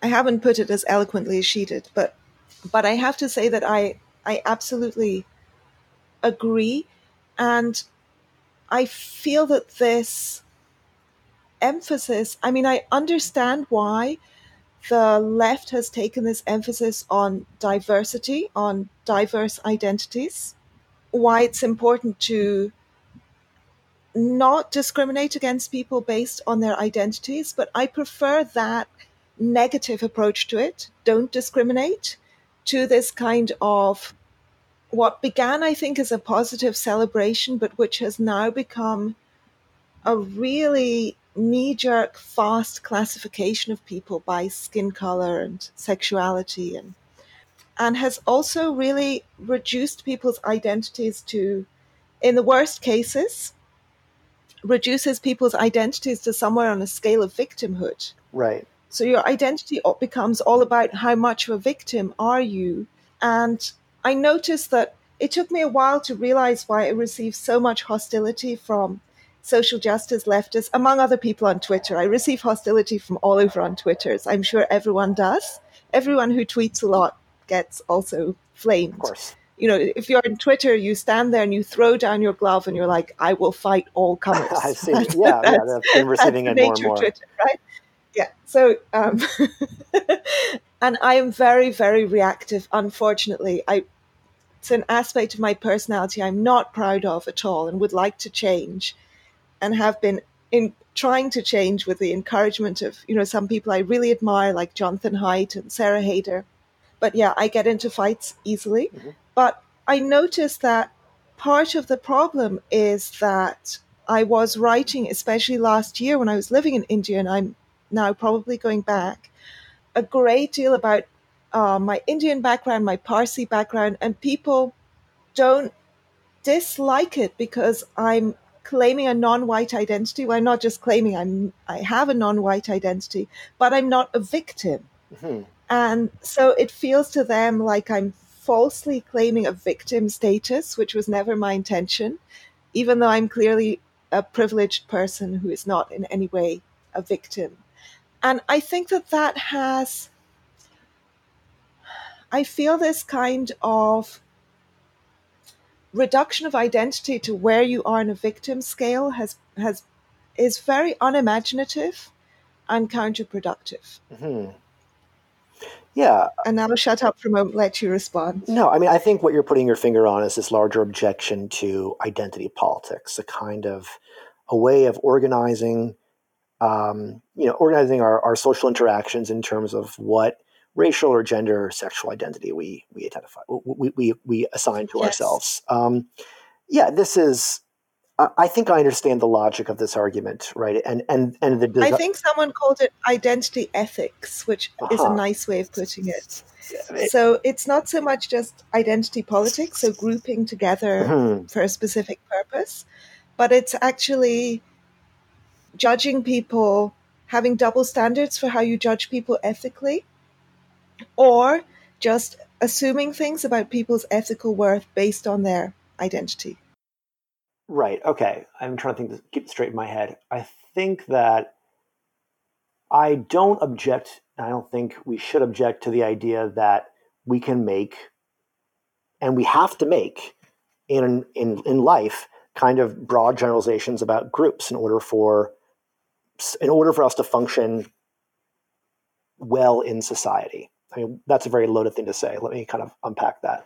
Um, I think that the position of the social justice left is that in aggregate, we can identify certain types of groups as benefiting under, uh, you know, and in the status quo, and certain groups suffering under the status quo.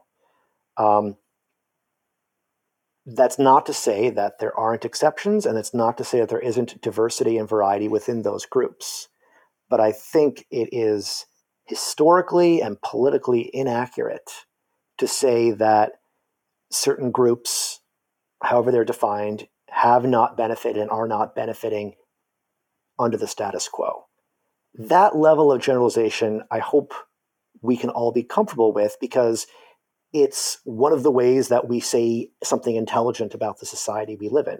We know that, uh, you know, the left's reaction to this Covington kid was driven in part because he was white, because he was male, because he was overtly religious. Um, and if he didn't, you know, I think people on the right are more than happy to acknowledge that the left responds or reacts to certain people based on their identity.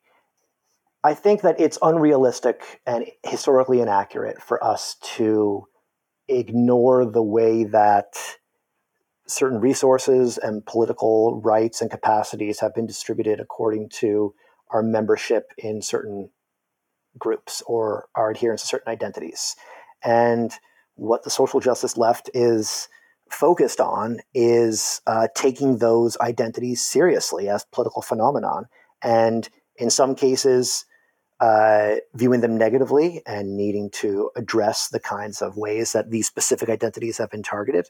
And other times, looking at identities as something to be mobilized around and a resource to be uh, mined in order to bring about social change. So I think the, the focus on identity on the social justice left is entirely correct. That's not to say that they don't often um, you know reach conclusions or target individuals who that that don't deserve those that kind of targeting just because uh, their membership in a certain group but the focus on identity is not only uh, necessary it's just inevitable given the way our society historically has privileged identity as an organizing principle hmm.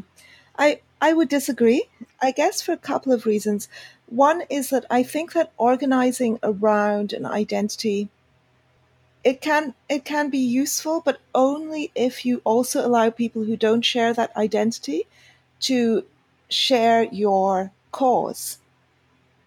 Only if you actually have genuine allyship. And by that I don't mean a kind of you people who are not the same as us get to the back and shut up about this. You're not allowed to have an opinion on it. I mean that you should be able to you should be able to fight for people's causes even if you're not part of that identity and it shouldn't matter what should matter should be your opinions your ideas whether or not those are useful.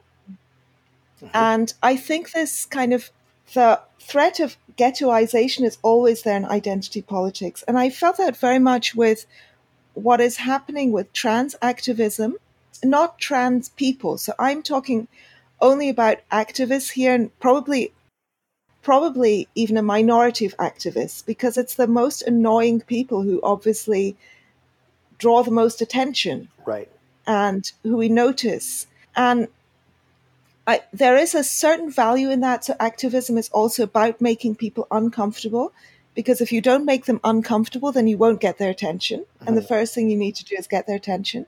So I can see some value to that tactic. But when I look at, for example, gay rights movements, the gay rights movement, even though it was focused around an identity, there was no sense that if you were not gay, you were not permitted to be part of this movement. You were not, it was, it was not a movement about how horrible straight people are. It was about finding equal rights and dignity for everybody. It wasn't about a turning of the tables. It wasn't about a demonizing of the outgroup. It wasn't about uh, everybody who's not gay shut up, sit down and shut up. And I think that that is what made it so successful. Whereas with trans rights people, although I would like to um, support trans rights, well, I do support trans rights. I also I'm never ever going to be an ally in a way that I was for the gay rights movement because I feel that if you're an ally, you're just making yourself vulnerable to endless attack.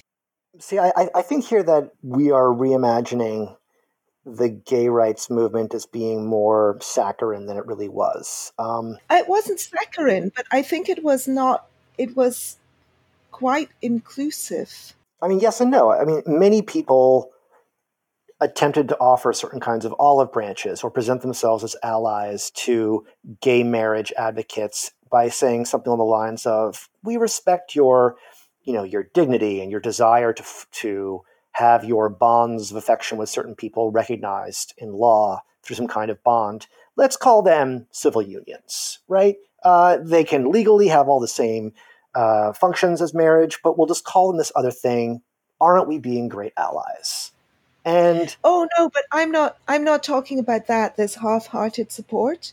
I'm talking about full support for the cause, but not being part, not sharing the identity. That used to be a possible thing, and I feel like that is the discourse, the identity po- politics discourse has become so toxic that is no longer a possible thing. It's a it's stay out of this, stay in your lane don't have an opinion on this. And I don't find that it's not human to not have an opinion on things. Here, I think I disagree with the way you're characterizing the the claim that uh, these sorts of people you're, you're referring to are, are making. I don't think what they're saying is don't be an ally, don't partner with us, don't don't lend your energy and your attention. Um, they do want that kind of allyship. What they don't want is people trying to who are not part of that that group trying to shape the goals or the tactics, trying to um, guide or lead the organization. I think that's what you're referring to when you're saying they're being told don't have an opinion. And I think that in that in that sense, it, it is analogous to what I'm saying about about mm. those people who said, you know, um, during the height of the gay rights or the gay marriage movement, those that that tried to urge gay people to moderate their demand. And instead, you know, you'll get more people if you just ask for a civil union as opposed to a full marriage. Mm, but we're talking about two different things here. So you're talking about people wanting wanting gay rights movement to moderate its demands. So those are people with a particular view on gay rights. So that's an opinion. Whereas what I'm talking about is an identity. So you could be completely in agreement with all of the aims, but because of your identity, you're not supposed to have a view. And it's also, I, I find it really unhelpful to group people um, to, to have this slippage between identity and opinion, which I feel like we've got into a little bit in this part of the conversation. So I'm really suspicious of the black people think this, Muslims think that, gay people think this, trans people think that. I'm very, very suspicious of this kind of equating of the identity with the opinion. Mm-hmm. And I think that that is one of the th- things that is happening in identity politics. And it's a very lazy way of arguing. And I also see a lot of people from outside the group arguing that way. So, well, people argue in all kinds of bad ways. So maybe we don't need to go into that, or we'll be here all day. no, I mean, of course, of course, it's lazy. I mean, the you know. Uh, the diversity of opinion among black people is as diverse as the diversity of opinion among any other group of people. Um, so there's no question. And uh, I, I, share, I know exactly what you're talking about, and I, I kind of share your eye rolling at the people who say uh, you can't have that opinion because that is an anti-black opinion, or that's that you know this all black people think the same way, and then you must hew to this imagined um, uh, you know standard that they all hold. I completely agree that that is a bogus and fallacious way of thinking. So you'll get no argument from me. I also really want to go back to outcomes. Mm-hmm. So I think that it's important to to try to increase people's equality of access to resources. I think it's important to look at what the person's situation actually is. So, for example, I don't find it helpful to say, okay, we're going to help African Americans to get out of poverty. I find it much more helpful to say, okay, we're going to take people who are in poverty and we're going to help them to get out of poverty. And uh, for good historical reasons and for continuing reasons, I'm sure also that may disproportionately help African Americans. I'm 100% fine with that. But the important thing is that these people are in poverty. The important thing is not, to me at least, is not the racial makeup of that group. Here I disagree a bit with, with what you're saying. Um, for so much of American history, the distribution of resources was determined in large part by what your race was, right? Uh, you know, whether it's the history of redlining when it comes to housing or access to um, loans from banks or uh, the GI Bill after World War II or any number of social services provided by the government or private actors, your identity, your race, that's what determined whether or not you mm, had access yeah, to no, it. I don't dispute that. It is all. right. And, and I, I think that what people are drawing attention to right now is that um, it is invaluable to foreground that kind of racial disparity if we are going to effectively address uh, poverty among Black people.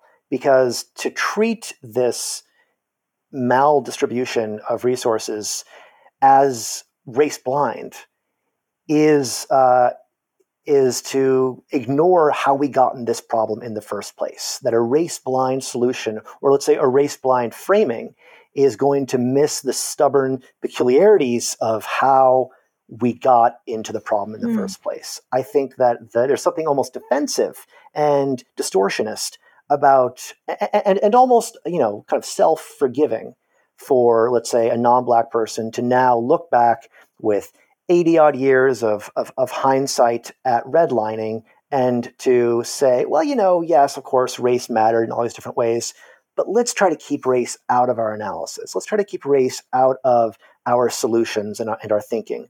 I think that's a kind of um, that's less motivated by uh, you know a kind of a high high minded race neutrality and much more by the defensiveness of someone who doesn't want the history of racism to be acknowledged in, in, in policy. So I'd, I'd like to acknowledge the history, but I don't think it's helpful to I don't think it's helpful to think in terms of turning the tables on people. And I also feel that it's it's important to know that people live their lives as individuals. They don't live as groups. So well, I don't think that's true. You don't think that's true? Oh, that's no, interesting. No, I, I don't. Because I, I feel that, you know, someone who looks very similar to to uh-huh. you, not you personally, to to one, if someone who looks very similar to you is very wealthy and privileged, that doesn't directly affect you just because you share superficial similarity of appearance.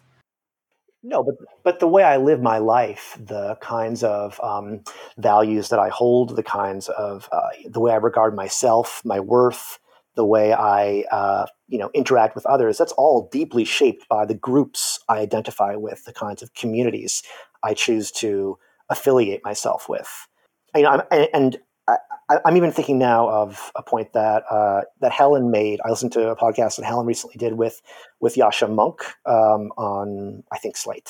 Um, and in this podcast, you know, she makes the point, which I think is a totally true point, that who we are in society is determined through our membership in groups and and through the identities that we forge. She draws a line at a certain point. She says something to the effect of, nevertheless, our membership in groups should not have a political role or a political function, but the way we live our lives is deeply influenced by the groups that we're a part of, whether that be um, white or Christian, whether that be wealthy or poor, whether that be uh, Parsi or um, or Argentine, you know, the membership mm.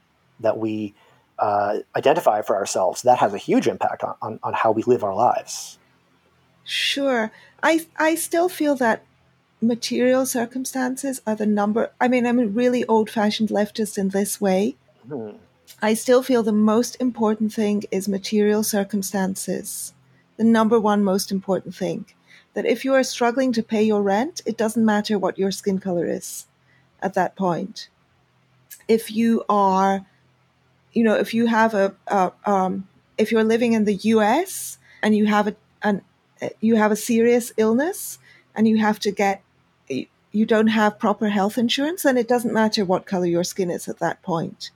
To me, it's more pressing. Mm-hmm. Or if, for example, you open your door to the police and are shot, uh, as it uh, the thing that happened to that gamer guy who was pranked. I don't. Yep. I don't know, and to a certain degree, I don't care whether the police are shooting more black people, more white people, more brown people. I think the priority should be reforming the police.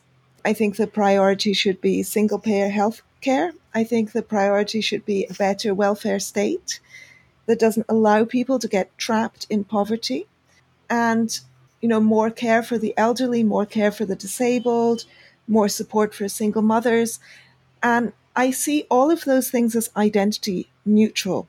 So those things may affect some groups more than others and i think it's it is fine to point that out and we should be cognizant of history. But at the same time the actual solutions i feel have got to be identity neutral. They've got to be based on circumstances, not identity. Well, let me make a, a, couple of responses. First, to address what I think is probably the number one misconception um, many people have about the social justice left is this idea that it's not appropriately focused on material concerns or economic concerns. And I think nothing could be farther from the truth. When you look at some of the marquee networks that have formed and activist movements that have formed out of recent social justice organizing, I think Black Lives Matter should immediately come to mind. And there is an organization focused on very concrete list of problems. They have a website where they lay out explicitly the laws that they'd like passed, the kinds of um, policies that they'd like adopted, and they're focused on very clear issues like um, bail, access to bail money, um, uh, holding people uh, while they await trial, uh, issues relating to access to attorneys, mm. Disparities in interactions with police. They have a very materialistic focus. And when I think about social justice organizing, I think that, that they very clearly illustrate the seriousness with which that segment takes uh, material damage, material injury. I think the first three, um, so that was a really interesting list. The first three I completely agree with. So, you know, I think the prison system needs to be completely reformed. And the fourth one was about disparities. And that's where I, that's where I part ways with a social justice left. So I think it's fine to outline disparities, but I don't think the solution can be about ending disparities. The solution has to be about ameliorating the problem. So, uh, you know, the for example, if the police are shooting more African Americans than white people, that is a problem. So we may need to, we may also need to tackle racism within the police. I have a little bit of an if. I'm saying a few ifs around this issue just because Glenn, uh, Sure. listening to some of Glenn, Low- listening to and reading some of Glenn Loury's work has given me pause on this issue. So I used to think it was very clear cut, and I've become less sure. Which doesn't mean to say that I agree with Larry. It means I. It literally means I don't know anymore. I'm. I'm not certain what the Okay. The, the, the if can be stipulated here. That's fine. um, but you know, it wouldn't be a good solution if the police ended up just shooting more white people as well, so that the numbers got evened out. The problem is, right. Well, yeah, I- of I course. I mean, no one suggests that, and I know. Right. I don't mean to make a straw man out of it, but I that it's just a little illustration, I guess, of why I feel that I don't feel that disparity is the best focus. I feel the best focus is the bad circumstances affecting people's lives. And if that affects some people more than others, it's fine to note that and to try to realize why that is so we can make some changes to that. But the solutions can't be identity based. That's my my feeling. But but see see that's that's exactly what Black Lives Matter is, is doing. And, and and let me let me just highlight this by you know you pointed to the fact that I mentioned uh, you know disparities in in introduction to the police. I mean, in, in your list of causes that you do think require or merit greater attention, you pointed to um, the issue of single mothers and the attention that they need. I mean, that's that's a perfect example of an identity-based group, right? You, didn't say single parents; you said single mothers, and I think that's quite right on your part because we do know that the vulnerability attached to being a single parent is greater. The challenges of being a single parent are greater and have unique causes uh, depending on what gender you are, if you're a woman. And it would make total sense to me that if a society chose to address the problem of single parenthood, it would ask itself very carefully what sort of special challenges, what sort of disparate uh, obstacles do mothers face? Maybe it's abusive spouses, maybe it's trying to um, the issue of nursing while also being an employee. Um, maybe you know, there's a number of things. Uh, recovering from a pregnancy. I think attention to a person's identity uh, is vital Hmm. to address I'm, that I'm going to go back and change my change my view and say single parents instead. Okay. I mean, there are some biological issues, obviously, as you just outlined, but I think that yes, we could just define it as single parents, and if that is mostly women, then it's mostly women. That doesn't matter. So I don't mind if the well, I mean, I want the policies to have a positive impact on whoever needs them, and if it's there's a greater proportion of X group who need um, who are in need, then I'm fine for X group to be more benefited. But I, yeah, but I, I- it's not always. Yeah. Okay. So, and this, this is a, this is a, bugaboo of mine. Um, good. That's you know, good. the, the I'm, grievances. I'm glad the I pro- found your bugaboo. Yeah. I'm, I'm, I'm, I'm trying. Yeah. Well, I mean, okay. So this is the way I think about it. You know, the, the grievances that we have in society, the problems that any one of us might have, um, don't fall from heaven fully formed and fully articulated. Uh, the problem of being a single parent who happens to be a woman, um, you don't necessarily obviously identify the problem as as having its origins in let's in, in your gender Mhm. Right? Um, it could be that maybe maybe my employer is biased against me because I'm a parent. Maybe the problem is that I have not saved my money properly. Maybe the issue is that um, you know I'm too young to have a child. When we're faced with problems, we don't necessarily all congregate around the same uh, way, the same frame, the same articulation of that grievance. But the great thing about identity politics, the reason why it's vital for any kind of movement focused on justice, is that it helps us to cultivate the intellectual, the cognitive, and uh, material resources necessary to identify the source of our problem. And it would be impossible for a mother oh, to identify that her gender is one of the reasons why she's facing these troubles. Um, in the context of her parenthood if she was only interacting with men, right? Other fathers, let's say. Um, there's something about being around other mothers discussing your common sets of problems, identifying common causal connections that allows us to properly identify the source of our grievance. That's exactly what identity politics makes possible. It makes it possible for us to get together and recognize, assuming that you know Glenn Loury is wrong and, and this theory is correct, uh, to recognize that the problem is racist police. The problem is a bigoted judicial system. And it's only through identity that we can art, you know, identify and articulate that problem. Um, if and, and, and, otherwise, it would just get lost in uh, you know in the haze of an unnecessarily uh, diverse kind of conversation. I think that if the problem were if the problem could be reduced down to bigotry, then you wouldn't have white people also being unjustly imprisoned or not having money to have access to bail or being wrongfully shot by police. So I think it's that focus can actually be a distraction from the larger problem, which may be affecting some people more than others, but can't necessarily be reduced down to this is racism.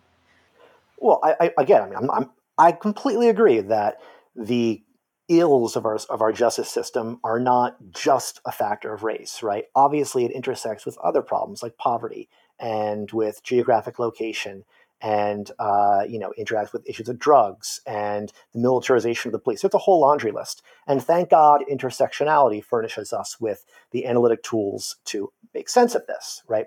Um, but we all, and I think any one of your listeners would agree that the causal pathway that produces harm for some groups is different than the causal pathway that produces the same harm for a different group. That you can be poor and you can be you can be a poor white person and a wealthy black person both end up behind bars but for very different reasons. And it makes sense if you're trying to if you think that's a problem to pay attention to the role of identity in causing that common fate because it's going to interact with people in different ways. Hmm.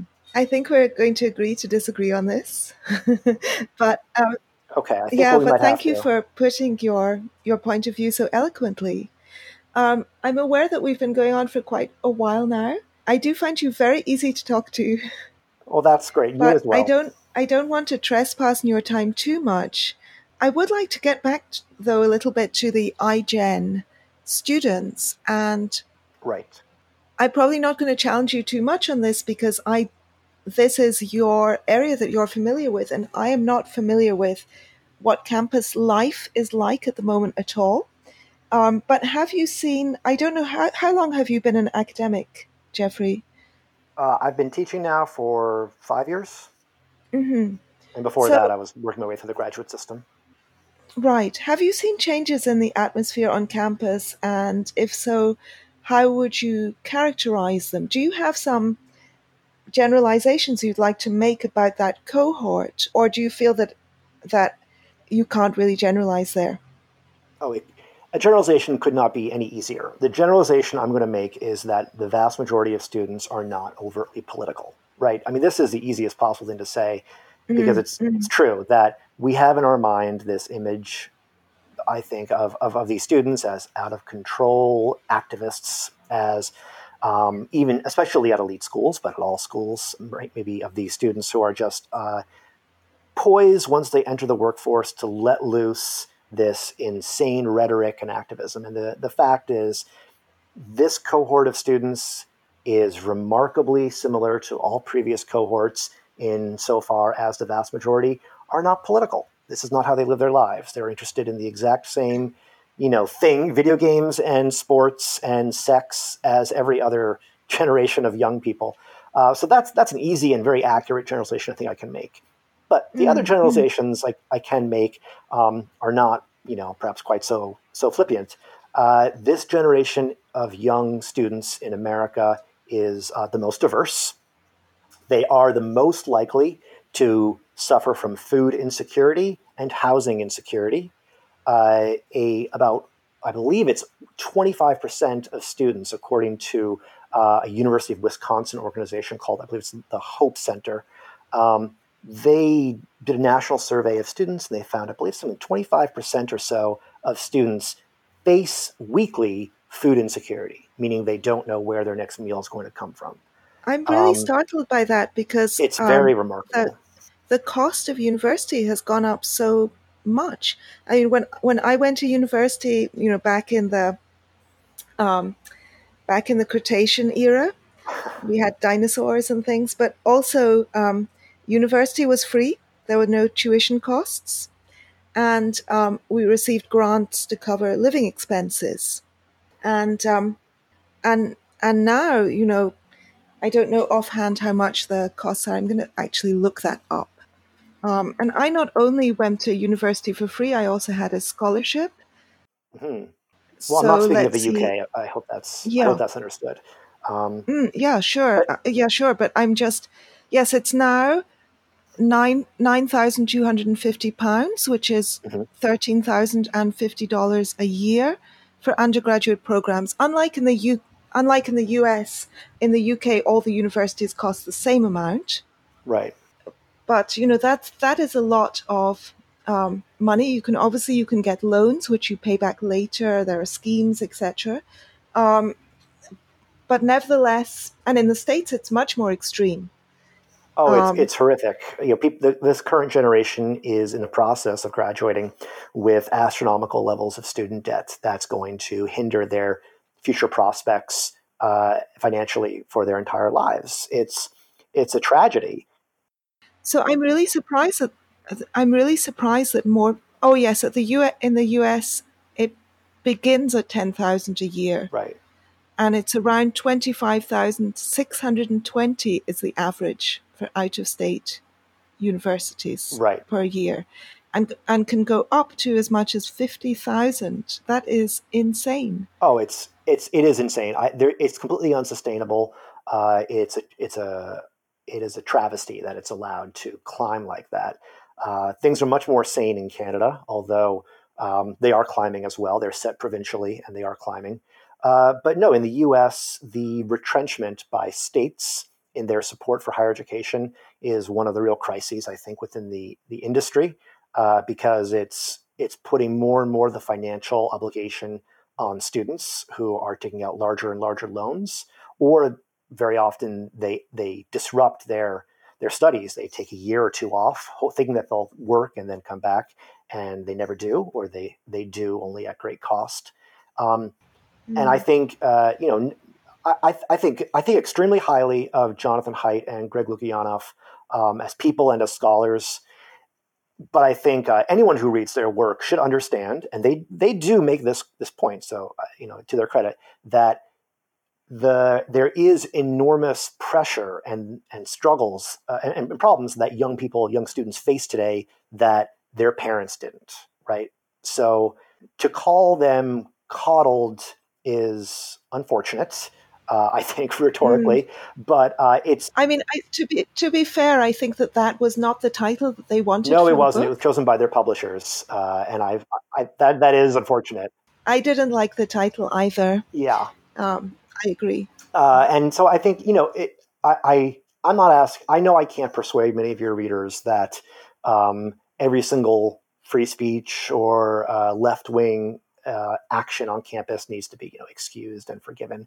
Um, but I would mm. ask that we put at the, our forefront kind of the enormous challenges that even at very prestigious universities many students face because it's so much more extreme than what their counterparts 10, 15 years ago had to put up with. Mm, mm. Oh, yeah, I, I'm completely with you on that.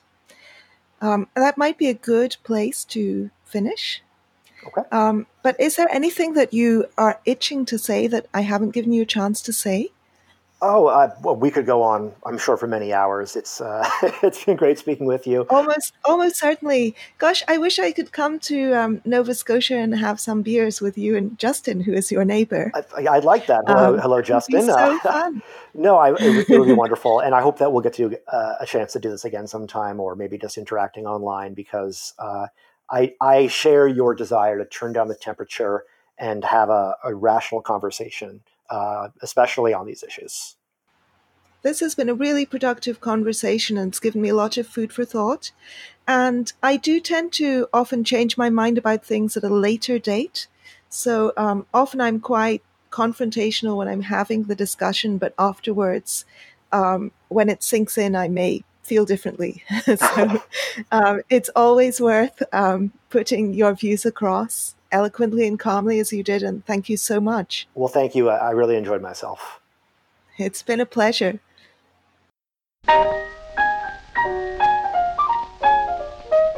You've been listening to Two for Tea, the accompanying podcast for Areo magazine. Areo is a non partisan political and cultural digital magazine with a universal liberal humanist slant, edited by Helen Pluckrose with the assistance of sub editor yours truly. At Areo, we hope to counter the current atmosphere of frenzied partisanship and hysteria with calm, well reasoned articles and civil discussions. Both Areo and Two for Tea are entirely audience supported. You, our readers and listeners, make these conversations possible. You can support the magazine, the podcast, or both on Patreon. Look for Areo A R E O, A for Apple, R for Robert, E for Edward, O for Orange, and Two for Tea. All patrons will get access to free monthly patron only podcasts and other perks. Plus, by becoming a patron, you will keep these platforms alive and flourishing. Two for Tea is available on iTunes, SoundCloud, Stitcher, and all other podcast subscription sites. If you're listening on a podcast app, take a moment to hit that subscriber button. Give us a rating. Write us a brief review, even just a couple of words. Spread the news. Thank you so much for listening. Have a wonderful week.